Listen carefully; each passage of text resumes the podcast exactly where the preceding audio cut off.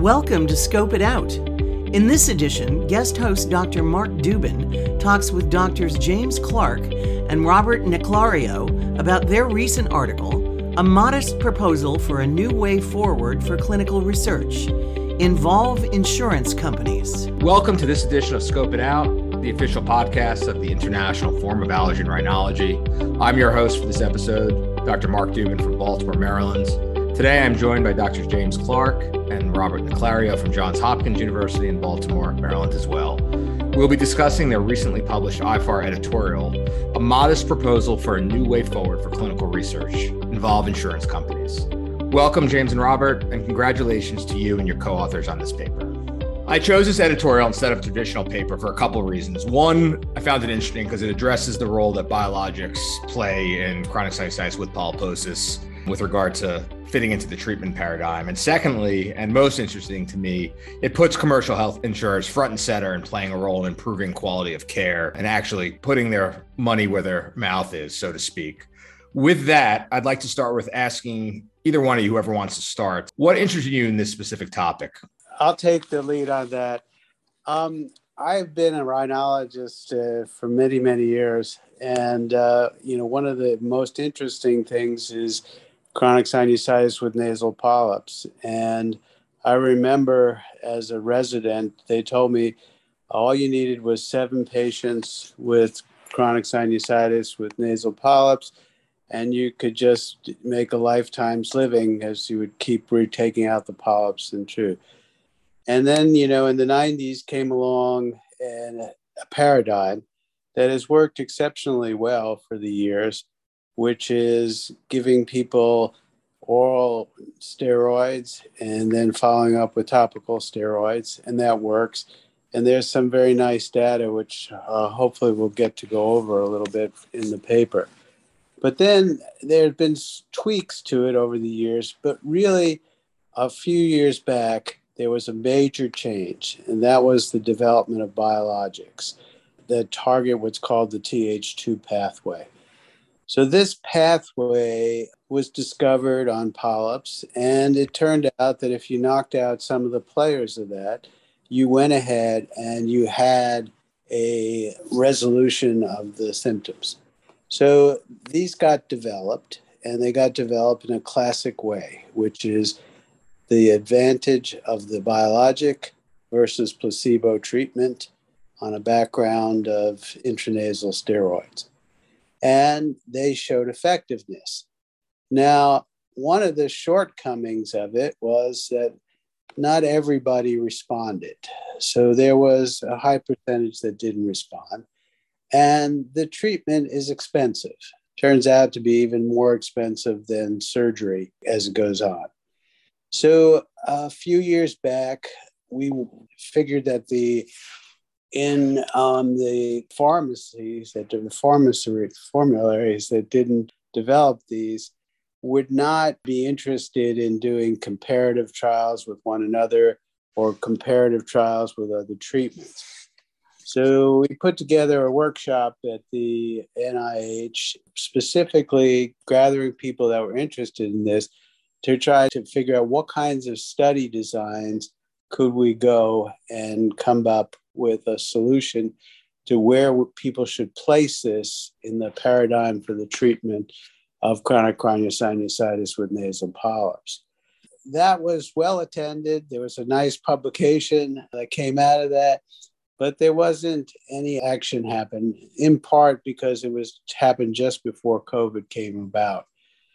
So we were thinking about who else would be interested in funding these types of things if you think about it, if you've got a biologics that's successful and efficacious, you're going to try to sell it.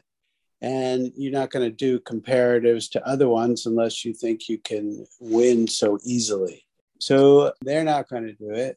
The NIH was interested and probably is still interested in the question.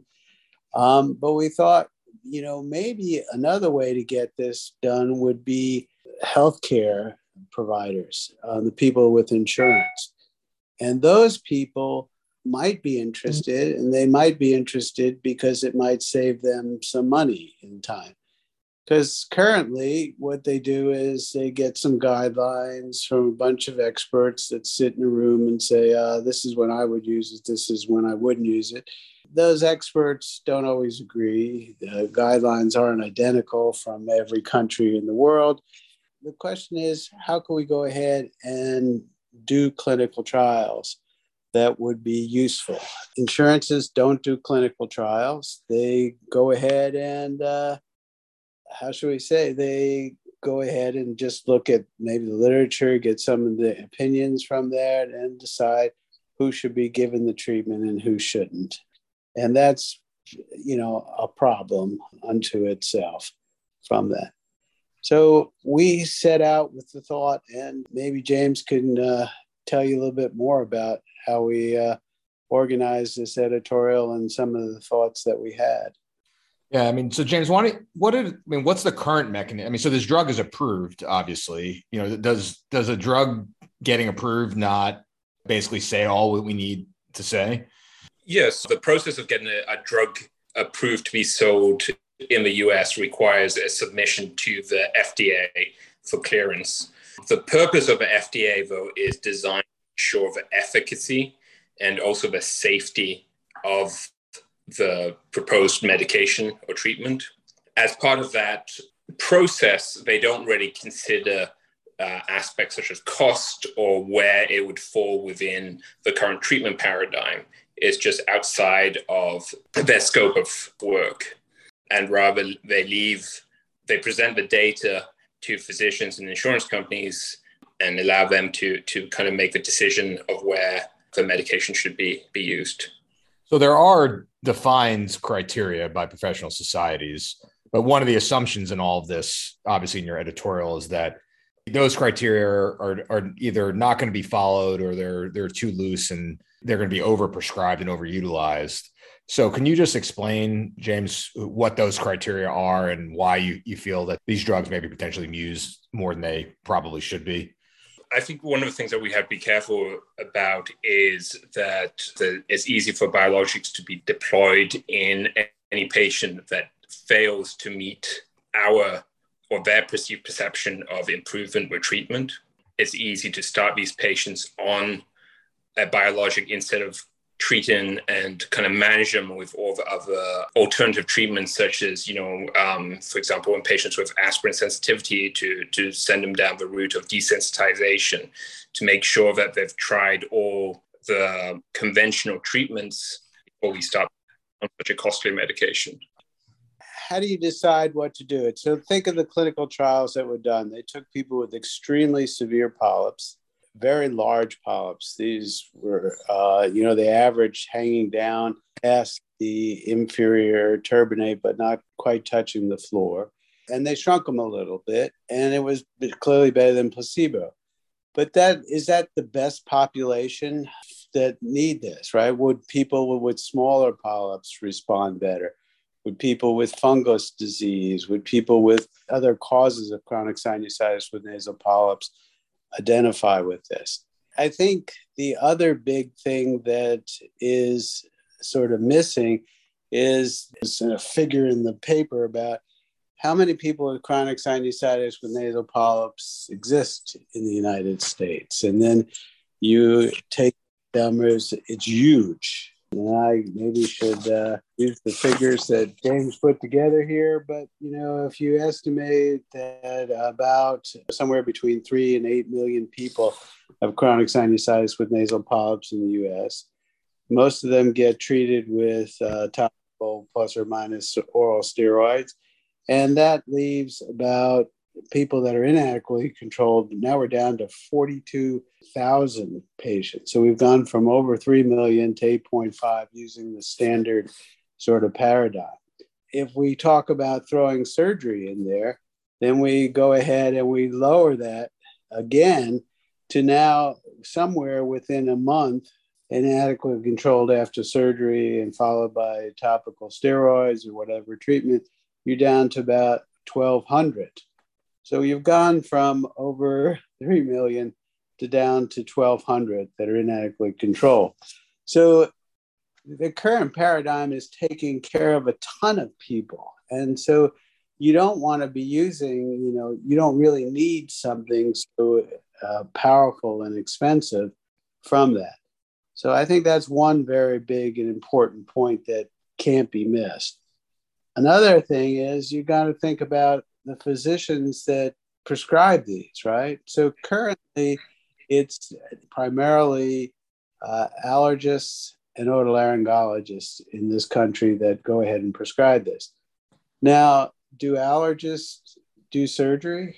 Are they going to want to have people fail surgery before they go ahead and do this? Or are they going to say, well, maybe I should just try this first before surgery? Maybe that's logical, maybe it isn't, but it's a huge difference in the cost. Surgeons might say, well, you know, if I prescribe this biologic and it works, then I'm not going to get to do my surgery and I'm not going to collect as much revenue. So you can see that there's bias on both sides of the prescribing physicians who might want to think. Uh, it's another very important point, I think, about who should be giving these drugs and how they should be used. So, if you were to design a trial to determine where these drugs would fit in the pathway, off the top of your head, kind of 30,000 foot view, how would you design that trial to present to a health insurance provider? I would say that you're going to be going for the clinical trial would be probably what's called an adaptive design because you think another major problem with the clinical trial is when we started like in 2019 or something like that there was one biologic available. Now there's three maybe four biologicals for chronic sinusitis. So which one do you choose? And do you compare one to the other? So there are certain clinical trials where you can go ahead and develop what's called adaptive design. And basically, you could start somebody on one, and if it's, the data is not progressing well, then you could switch them to another one from that. So you keep looking back at your data as you go through and make uh, reiterations to your design uh, of the trial. So would you randomize someone to surgery, you know, some surgery first and a bio or a biologic first? Well, that's certainly one question that you could ask um, from that. Uh, and if you look at the trials, um, you know, some of them took both people pre and post surgery. Um, uh, others just took people post surgery, figuring that if, like those figures that I gave you, if so many are cured by the current paradigm, then you know you're just really looking at the other part of it. Um, the other way is not necessarily a clinical trial to look at.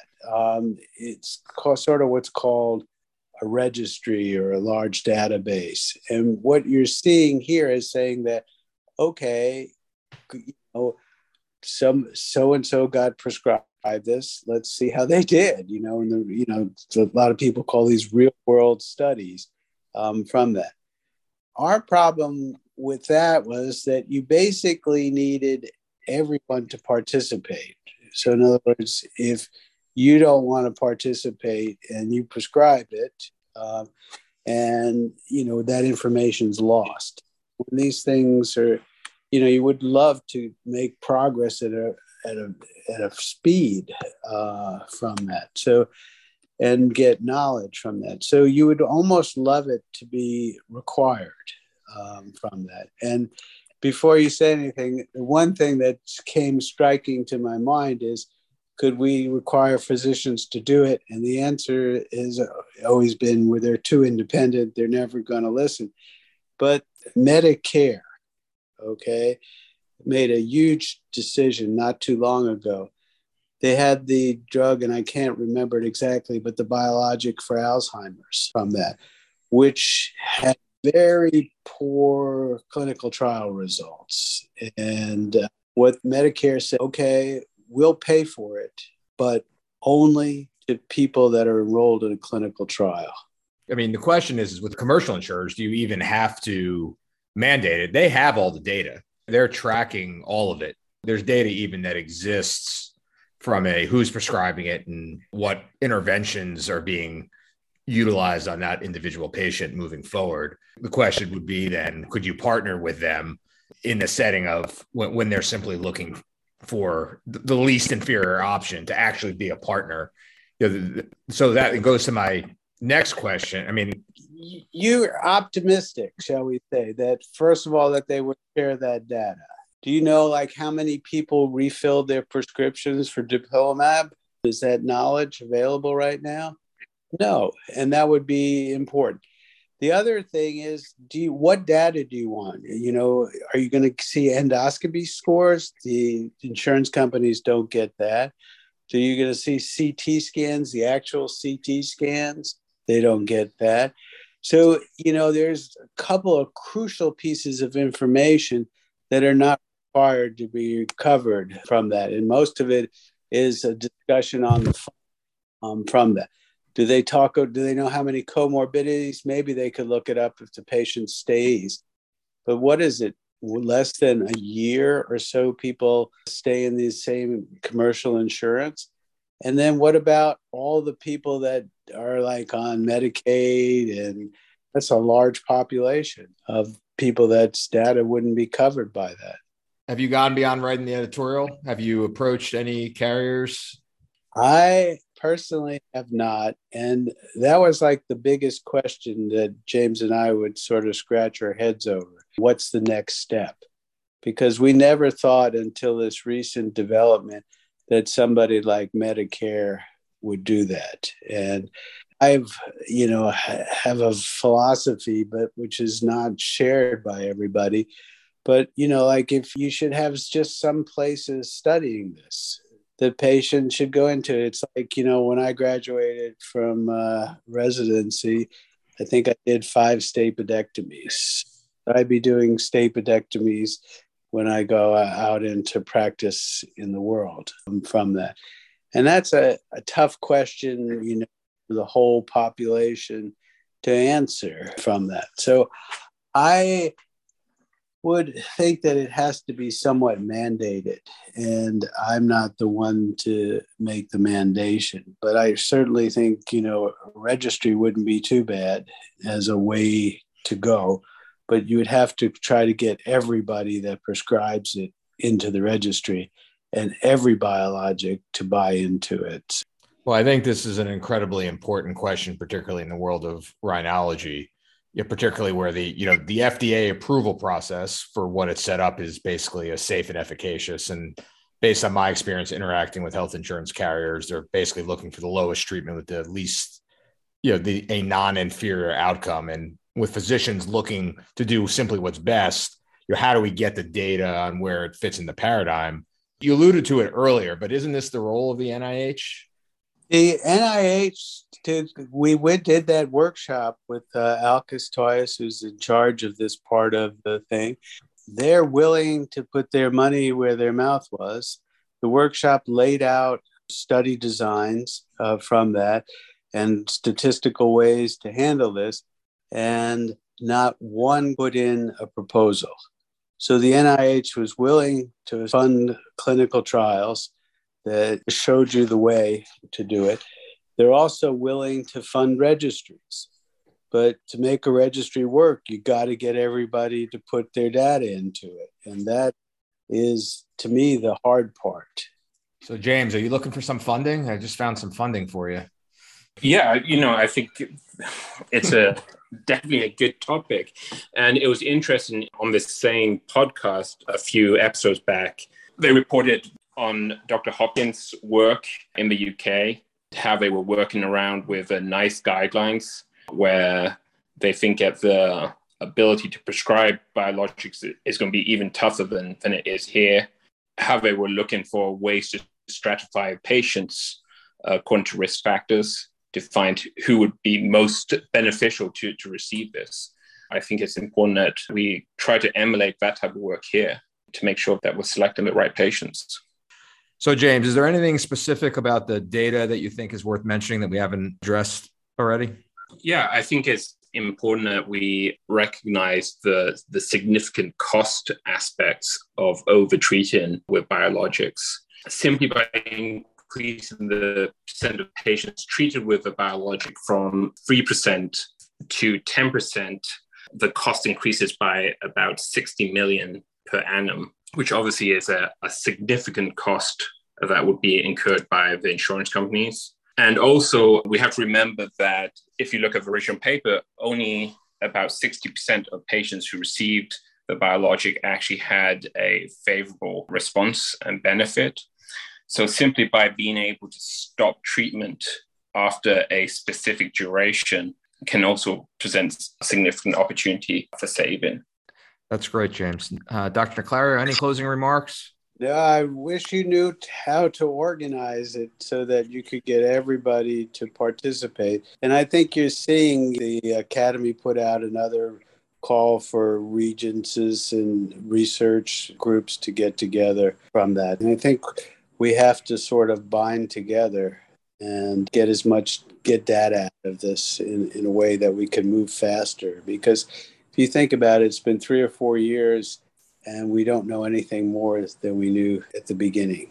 You know we now have a bunch of quote experts giving you when they think it should be used and when it shouldn't be used but it's not based on data. Thanks for joining me. This has been a great discussion. And again congratulations to you and your colleagues on your publication. And thank you of course to our scope it out listeners. This is Mark Dubin for Scope It Out, the official podcast of the International Forum of Allergy and Rhinology, signing off for now. Thank you for listening. Scope It Out is a co production of the International Forum of Allergy and Rhinology and Wiley. All opinions in this podcast do not necessarily reflect those of Wiley or of the sponsors.